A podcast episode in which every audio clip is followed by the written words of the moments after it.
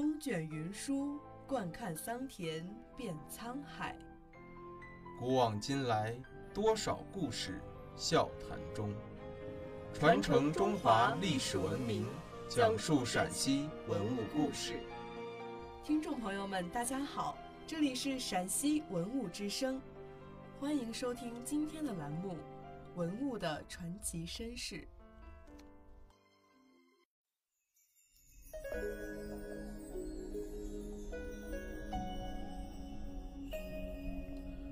骑马俑，头戴赤泽，下有结带，沿两颊结于颌下，上身直立，穿红色短襦，骑于马上，左手握拳举于胸前，右手握拳下垂，手中皆有孔，手左握缰状，马昂头翘尾，作嘶鸣状，身上会有尖子和辔头。马胸宽体阔，腰短颈长，四腿挺立，高及甲，宽额头，双耳竖立，通身是绛红色。骑马俑于1965年发现于咸阳东北汉高祖刘邦长陵附近的杨家湾汉墓，随后进行了多次清理，共清理出11个陪葬坑。该墓是汉高祖长陵的陪葬墓，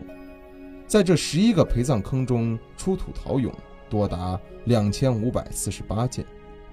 其中骑兵俑583件。据推测，墓主人是汉初太尉周勃、周亚夫父子。骑兵作为一个兵种，出现在古代军队中，大约开始于春秋战国之交。春秋时期的兵书《孙子》尚未论及骑兵的问题，而战国初期的伍子不但论述到骑战，还专门谈到战马的饲养、使役问题。战国著名的军事家孙膑根据当时的经验，提出易则多骑车，险则多骑疾，恶则多骑弩的用兵原则。据史籍记载，中原地区最早组建骑兵的实力是赵武灵王的胡服骑射。公元前307年，赵武灵王率先胡服骑射，大力发展赵国骑兵，以对抗善于骑射的北方游牧民族。根据通典记载，西汉初期，骑兵作为军队的主力之一，已成为一个独立兵种，集中排列，自成方阵。杨家湾汉兵马俑骑兵方阵与步兵方阵被安排在了不同的俑坑，表明了骑兵作为一类兵种而独立存在，证实了史书的记载。西汉骑兵作为独立兵种的形成与当时的背景有关。西汉初年，因连年战争的破坏，马匹等生活生产物资极为匮乏。据《汉书·识货志》记载，当时供天子乘坐的马车所用的4匹马都选配毛色不一样的，大臣们只有乘坐牛车去上朝，而当时北方的匈奴还不断入侵，威胁着新政权的稳固。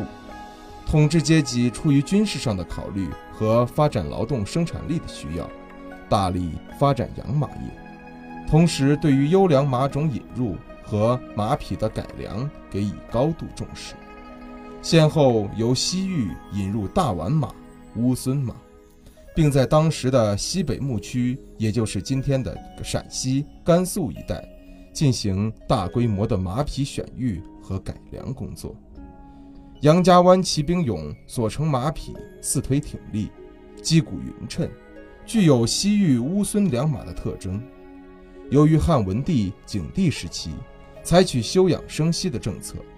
到了汉武帝时期，国家就以民则人己家族，都比廪余皆满，而府库余获财，众庶皆向有马，阡陌之间成群。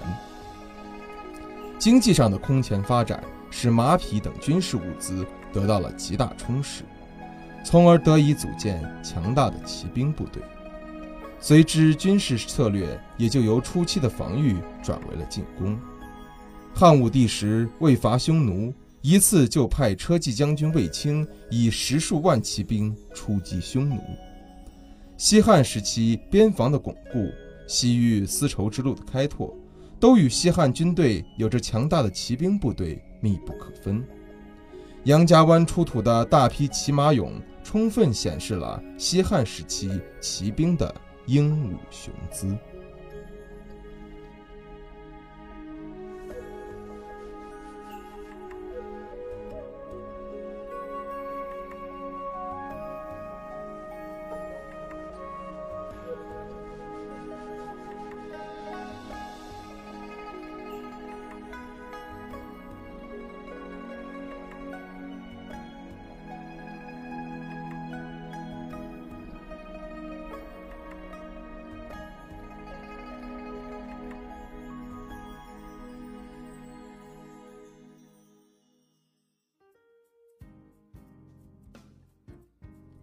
感谢收听今天的陕西文物之声，更多往期节目及相关文物动态，敬请关注陕西文物之声官方微博或登录蜻蜓 FM 收听。听众朋友们，我们下期再见。